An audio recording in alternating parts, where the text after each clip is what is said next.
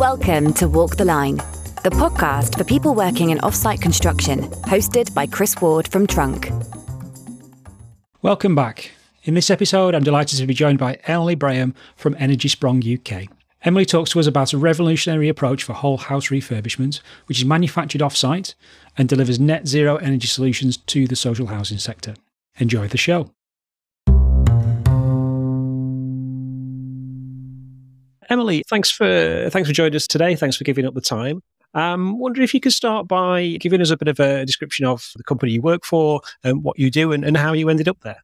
Hi, Chris. Thank you for inviting me on. So, I work with Energiesprong UK, and we are a, a market development team.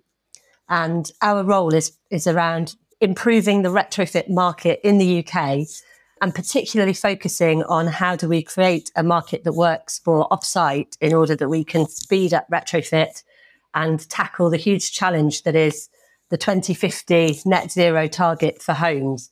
So, so our function really is, is around how do we create a net zero market that works for all of the stakeholders. And we were set up originally around six years ago based on the Energiesprong model from the Netherlands, which means energy leap in Dutch. Okay.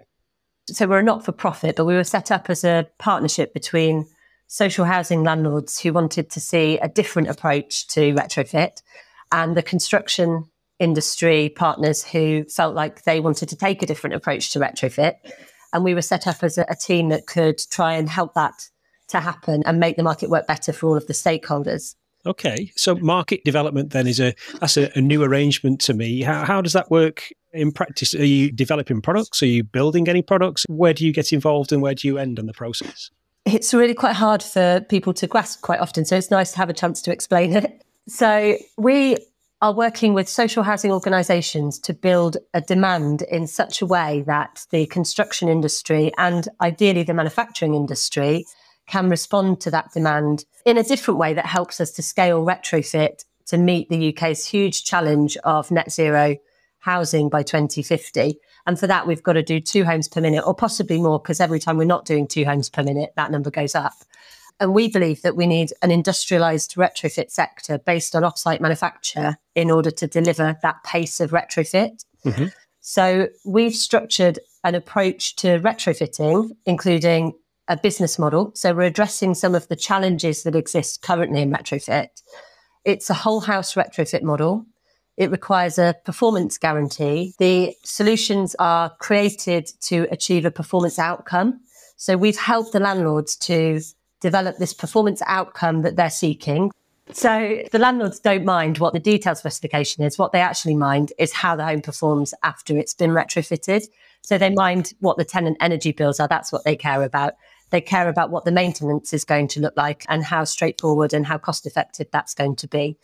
So they ask for an outcome that enables the construction sector and the manufacturing sector to respond in a slightly different way and to be a bit more innovative in how they meet that outcome. I see. So, what we've done is we've taken a model which was developed in the Netherlands, which was this self financing approach to retrofitting and also new builds. So, improving the energy performance and the carbon performance of a home, but at no extra cost to the landlord or to the occupier. So, that model existed in the Netherlands and it was developed and funded by the Dutch government, who were looking at how do they get to their future targets instead of continuing to do what they do. And the model is based on the Dutch energy market, where if a home generates as much energy as it uses over a year, then there is a zero bill. So that means that the money that the tenant would have paid on their energy bills can be used to fund the cost of the retrofit. Now, in order to make sure that they actually are saving that money, a performance guarantee is required. So the performance guarantee is provided by a new role, which is called a solution provider. And the solution provider is responsible for designing and building and then guaranteeing the performance of that home over a long period. Nice. And not only do they guarantee the performance of the home for the tenant, so they guarantee that the cost will be zero, they also guarantee the maintenance will be lower for the landlord. So the landlord's investment budget which they would have spent over 30 years on that home anyway. So they would have replaced the roof, they would have replaced the windows, and you're picking homes that are at the right point in the investment cycle to make sure that that works. So that budget will then be spent on the retrofit as well. And by spending the money the tenant is saving and the money the landlord is saving, you create a business case and an investment envelope that enables you to get to a net zero retrofit. Oh, I see. So in the Netherlands, this model works based on this concept of net zero on the meter, meaning if it's net zero on the meter in terms of consumption, it is a zero cost bill. So seven years ago, we took this model and said, how do we make this work in the UK? Because it tackles a load of the challenges that we see in the UK.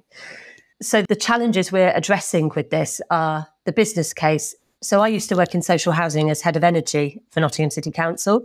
And I had the responsibility for working out how to bring the 26,000 homes that the City Council own up to a carbon neutral standard by 2028, in line with Nottingham's ambition to be the first carbon neutral city in the country. And we were looking at deep retrofit programs and we were looking at piecemeal retrofit programs and we were saying, what's the best way through this? And we're suffering with this stop start grant. We've got supply chain challenges where the quality isn't great.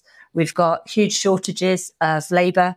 And we had lots of labour from mainland Europe, which is sort of exacerbated after Brexit. And we were relying on grants. So we had this boom and bust and stop and start. And there was no opportunity because of that for the supply chain to invest in actually doing anything differently. And the tenants were disrupted. It was really lengthy and it made such a mess in their houses. And typically, and I, am sure a lot of the people that you have on here will talk about this, the kind of the method for construction when it's on site is very slow. And there's a lot of people going out and saying, oh, no, I haven't bought these screws that I need, or I haven't got this. And so they then have three weeks of waiting for something to turn up that they haven't ordered yeah. and then they've got to order it. It's really frustrating for the tenants and it drags on and it puts people off. And you end up going out and engaging people and they say, oh, no, it, you know, it took Sue up the road. She had it going on for four months, and I don't want that. So I'm not going to have this retrofit work done. Thank you very much. So we saw this model in the Netherlands and we said, actually, this addresses a lot of these issues. In order to achieve this performance guarantee in the Netherlands, they are requiring off-site manufacture. It also speeds it up completely for the residents who then know when the panels are going to be installed they're going to come in a day. Yeah so it kind of it tackled some of the challenges we saw in the uk it tackled all of the challenges we saw in the uk so we thought we'll pick this up and we'll do it here and we'll help the construction sector transform to be able to do this and we'll help the social housing sector transform to be able to ask for this and that's what we've been working on for the last uh, last few years after we kind of got set up and started actually working as a market development team ourselves, realizing that this wasn't just going to happen because we all said it was a great thing. Okay, and what were the challenge with challenges then with bringing that to the UK? Did that model suit the UK pretty well? It was just sort of a snap fit, or did you need to change some things? I'm, I'm thinking the the bit you mentioned about the the zero bill there right now. Maybe Octopus might do something like that today, but maybe a few years ago that was too new for the market. Yeah, so we've had a few differences that we uh, have been working on and trying to adapt the model for the UK market. So the first one, as you say, the zero bills, it doesn't exist here. So, and it seems to fluctuate. So at one point we had the feed in tariff. So if homes were generating electricity on the roof from solar panels, obviously the payment that the occupier or the owner received was really high. And so buying electricity at 13 pence and getting 30 pence against it was fantastic for the business case. That went very quickly. And where we are now, or where we've been recently, is that there's been a very minor export tariff. So three pence, maybe five pence, whilst electricity import costs are rising significantly. So we're looking at 30 pence versus five pence. So even if the home generates as much electricity as the household needs, you still have an energy bill, and that energy bill fluctuates depending on when the tenant or the occupier uses their energy. So it's harder for the guarantee to be clear for the resident and everybody who's working on the project because mm. actually it's not it's not such a clear sum. You know, if it's zero on the meter, then it's a zero bill that's not the case. If it's zero on the meter, it's still not a zero bill. And actually, if the tenant is using all of their electricity at night, then that bill becomes higher. So, what that means for the UK is that we have to use different technologies. So, in the Netherlands, they don't need any battery storage, for example. Right.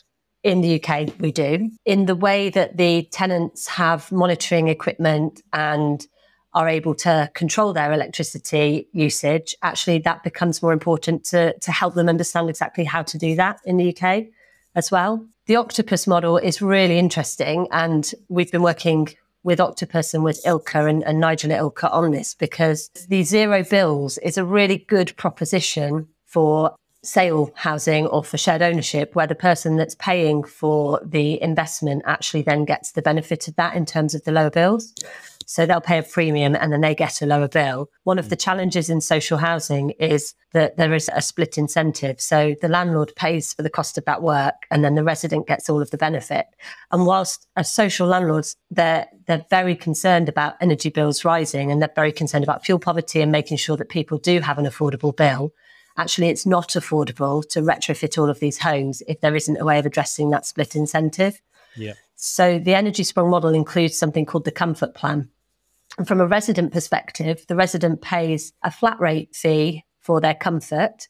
And in it's a bit like a mobile phone bundle, I suppose. So they know what they get for that. They'll get, you know, heating to 21 degrees, uh, you know, sufficient hours per day for their house to keep warm. They'll get a certain amount of hot water and they'll have a certain amount of energy that they can use for plug loads, so TVs and whatever. And if they go over that, they can pay more. And if they don't use all of that, they may pay a bit less.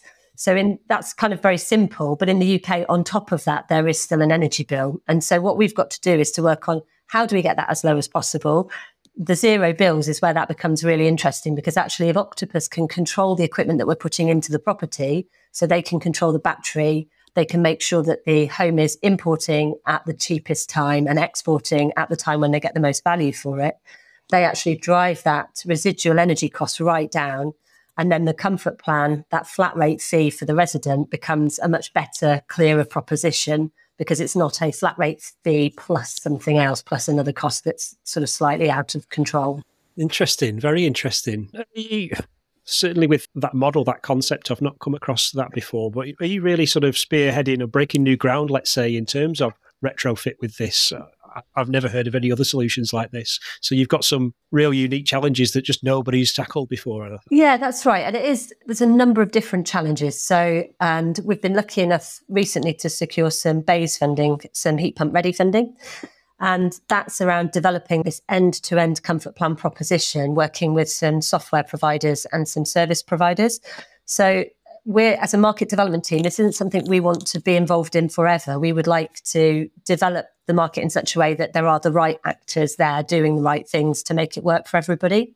Mm. Our goal was to not be needed. So our goal is to be able to close and not be needed anymore and for things to be functioning, which is a really strange goal to have as a company. So for this heat pump ready, for example, we are tackling regulatory challenges We've already developed a contract, which is a consumer contract for the comfort plan. But actually, how do we make that more robust? How do we link it to the energy meter potentially? How do we look at whether that could be incorporated into rents instead? So, those are some of the things we've worked through previously and toyed with. And now we've got some funding to focus specifically on some of these complexities. The other ones, uh, as the software, how do we actually make this work in terms of operating it? And how do we make that work in the best way for all of the different users of this. So the tenant or the homeowner, whoever lives in the property, and then the funder, who's the landlord in a lot of cases here.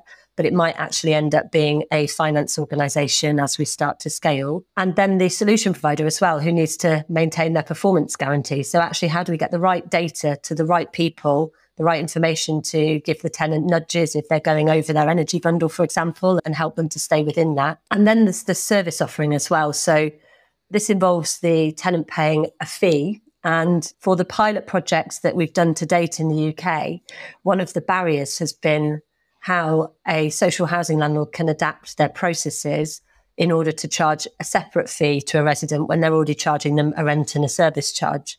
And at the moment, if you moved it into rent and service charge, you end up in a whole different regulatory system where the rules are very different and you're governed by landlord and tenant law, which actually isn't quite right for something like an energy service fee or a comfort package.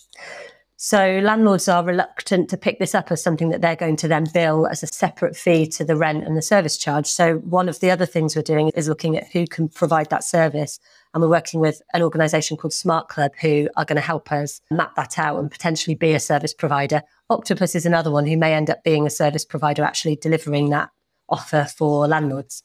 Yeah, interesting. And tell me about a little bit about the technology there. You, you touched on that there. You, you mentioned heat pumps, you mentioned batteries Is that been the go-to set of technology for you? Is it different for different houses? Is it you know a case of it depends a bit? Yeah, it does. It does depend a bit. In essence, what we're aiming to get to is a situation where the home is insulated to achieve a performance outcome of around 30 to 40 kilowatt hours per meter squared. So that's mm-hmm. quite high performance.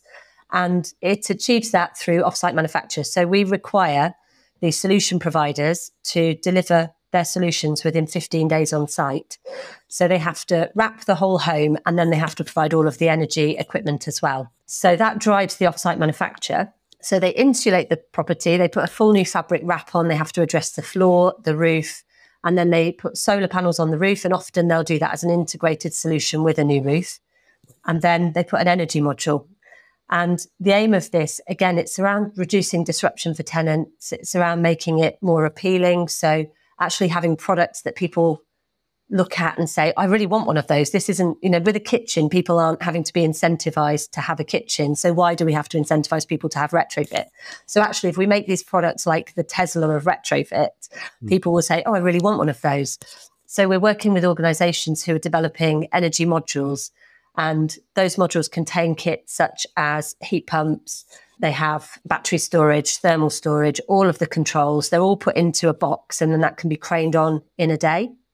So in the pilot projects, we have seen a variety of different things used, and it does depend on the home and it depends on the area around the home.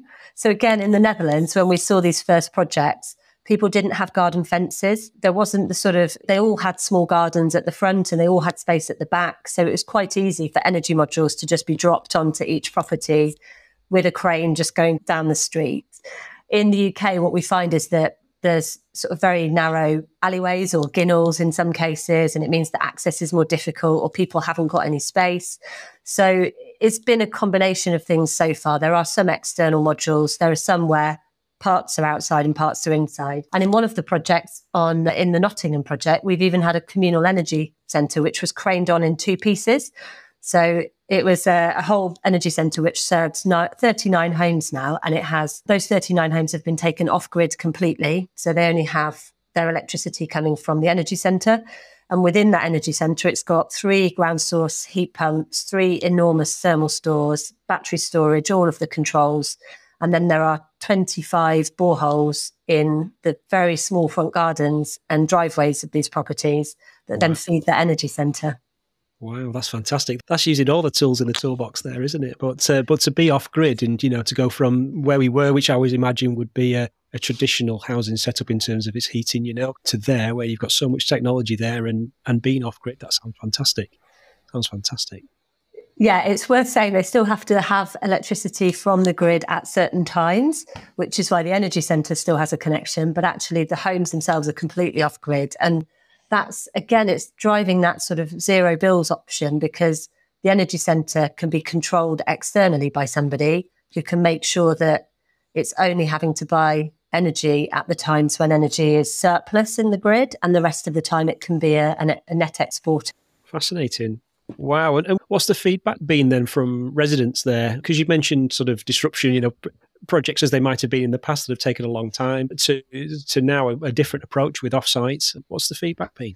I think it's necessary to say that the first pilot still took quite a long time, and the first residents in the first ten homes, which was my project when I was at Nottingham City Homes, they when we engaged them about this initially, they saw these videos that we showed them from the Netherlands and they went, Yeah, that looks really exciting. We definitely want this. And I think our expectations were probably quite high of how developed the industry was in the UK at the time. And um, so we probably didn't prepare them that well for the fact that it was going to be quite a lengthy process of preparation ready for these panels to be flown on with mm-hmm. cranes, which did happen on the first pilot, but it took quite a lot of work to get the foundations right and to sort of do the preparatory work. But they were really good about it and they worked because they were the first pilot, I think they were quite excited about being part of this project. And they worked as a bit of a team with the solution provider and with us.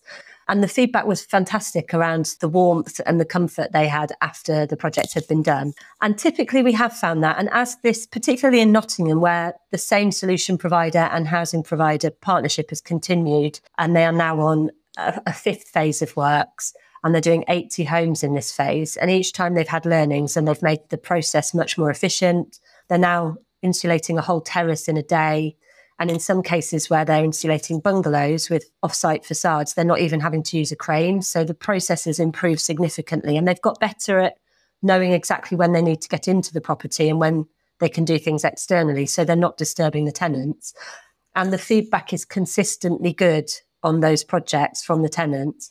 Interestingly, although they're happy with how warm their homes are and how comfortable they are, a lot of them, it's the little things and the little extras that actually make the difference. So some of the comments we've had around things like my lounge feels like a penthouse now because they've got a bit of extra window space and a bit of extra floor space because the facades are put on the outside and then the windows are opened up to meet the new external walls. The ones that we had in London where the energy modules were part of a porch pod that was all installed in a day. So concrete base was laid and instead of these energy modules going on just as a kind of a, a modular box with all of the equipment inside, the equipment was installed into one half of a porch with a separate door for maintenance, and the other half of the porch became a new entrance for the residents with a new place to put their shoes. And again, it's those little touches that actually really make retrofit appeal to people because it's improving their home rather than compromising their home and taking up space that they didn't have. Interesting. And are the houses vacant while this is all going on or, or lived in?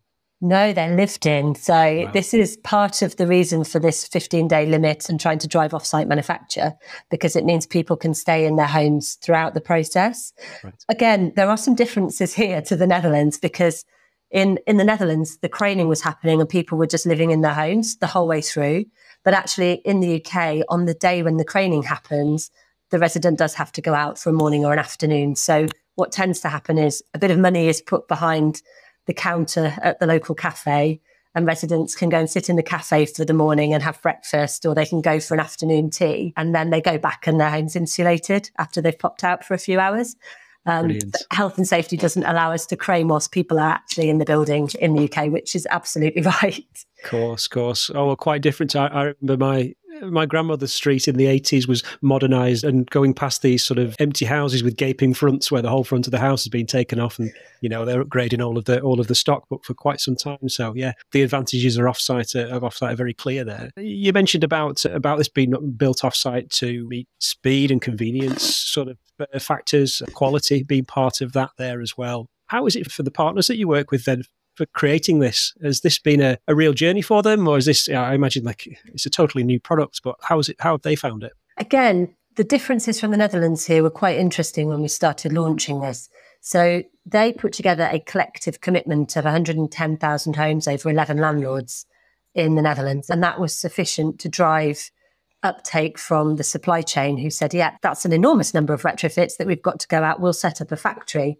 And we're actually off to Rotterdam with a group of UK housing providers and solution providers and interested parties in a couple of weeks to see those factories that set up several years ago and how efficient they now are. So we've got one which is called RC Panels, manufacturing offsite facades, and then one called Factory Zero, which is man- manufacturing these energy pods in the Netherlands. So in the UK, we thought, right, we'll do the same thing. And we got this collective commitment. And we had a group of social landlords who said, yes, we're really interested in doing this. And we'd like to commit. But then every time we procured a project with them, each one was separate. And that was because of the UK procurement requirements to meet OJEU requirements, whereas housing providers are funded slightly differently in the Netherlands. So, recognizing this after our first few pilots, we sat down with partners, Turner and Townsend and the GLA, who were funding the Retrofit Accelerator for Homes programme under the Mayor of London. And we said, how do we tackle this? How do we make this volume something that's actually real for the supply chain so that we really start to get the interest from these manufacturers who need to invest in different solutions? And we came up with a process called an innovation partnership, which is a, a fairly new procurement approach, which enables you to procure something which doesn't yet exist Right. So we're in the midst of the innovation partnership now. We went out to open tender. We had quite a number of responses and we whittled that down to four solution providers. And they've been working with around nine landlords to begin with as the kind of launching partners. And there's another tranche who are going to come through. And they work really collaboratively together, which is great. It was again, it was another learning when we first went out to tender. Was we went out to purchase these solutions, and what we realised very soon is that the solutions didn't exist, and what we should have procured was a partner to develop the solutions. So that's what the innovation partnership is. It's about working in partnership to develop these solutions. And at the end of that innovation partnership, they work through prototyping, they work through a pilot phase where they do a few more demonstrations and then a scale up phase. And after that, there's a £10 billion framework. And any social housing landlord can buy these net zero retrofit solutions through this framework. So that's a really big goal. And because of that, we've started to see manufacturers moving into the retrofit sector. So we've got manufacturers who are building schools off site, starting to take an interest in this. We did a factory walk there recently, and I think they're going to be doing some prototypes. We've got a company who manufacture conservatories and roofs at the moment, and they're doing their first prototypes at the moment, and then looking to invest in software so that they could turn around a retrofit solution within three days from scan to having it delivered to site.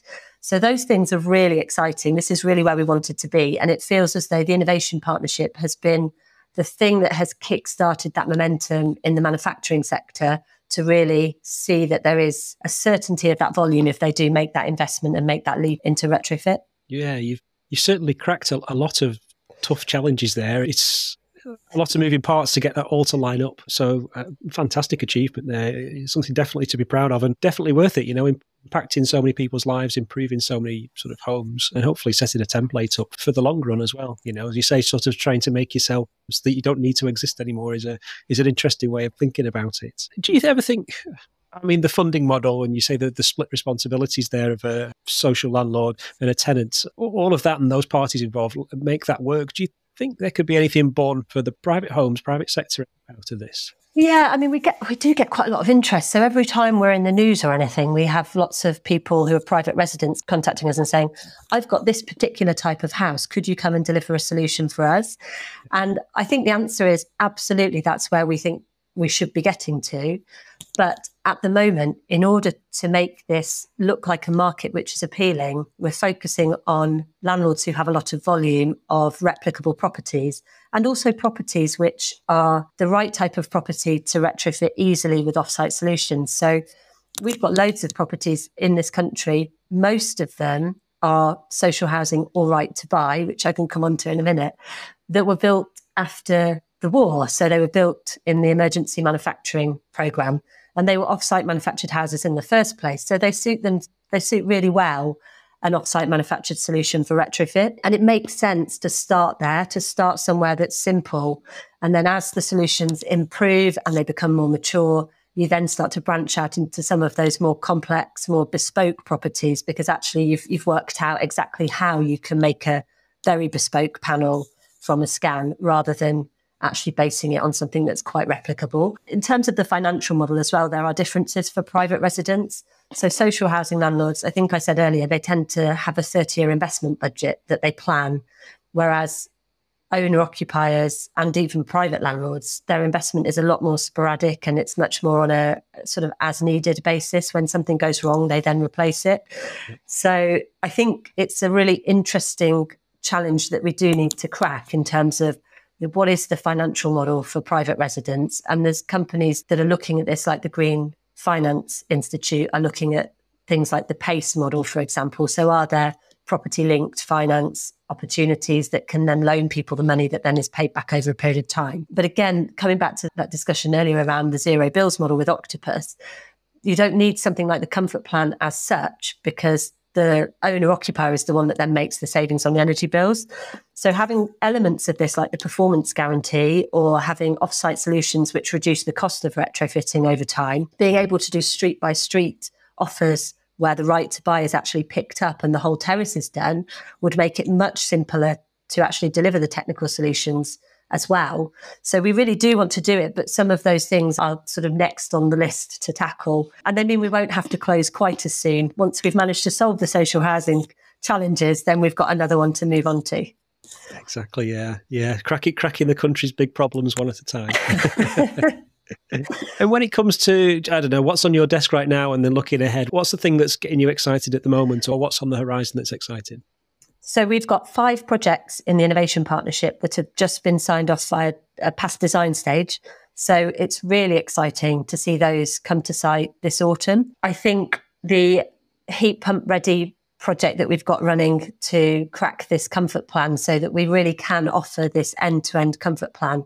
I think that's really exciting. And I think looking at opportunities for creating a sort of financial model that's slightly different. So working with partners to look at an energy module that's perhaps not owned by the social landlord so that instead of the instead of the social landlord having to find that capital or borrow that capital and then the social landlord having to then get the comfort plan from the resident to pay back the capital actually is there a third party that could do that with a low cost borrowing as well those are the things that that I'm focusing on I think at the moment and, um, you know, if we can get these five projects as demonstrators by the end of the winter, that'll be really great for kind of gathering that momentum. The other thing that's really good at the moment that's got us all quite excited is our first review of performance of the pilots has just concluded.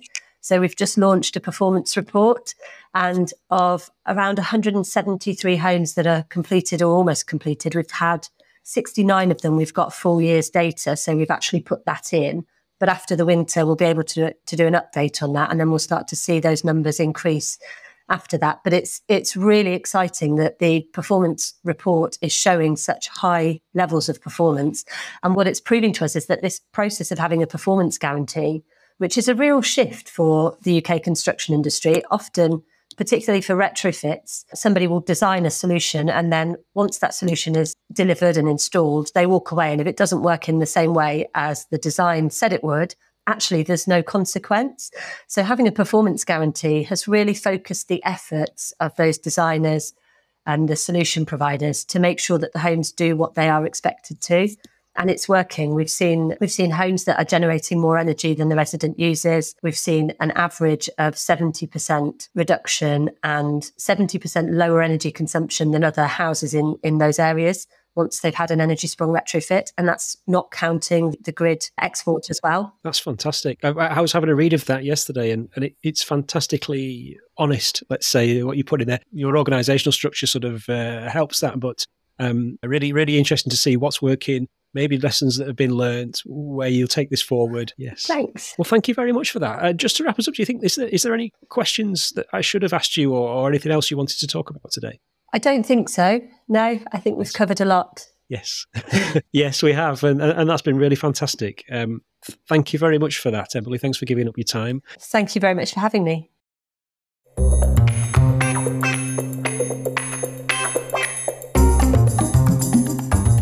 podcast was brought to you by Trunk, the dynamic scheduling platform for offsite construction, harnessing AI to help your factory deliver more each day. Check out www.trunk.works to find out more.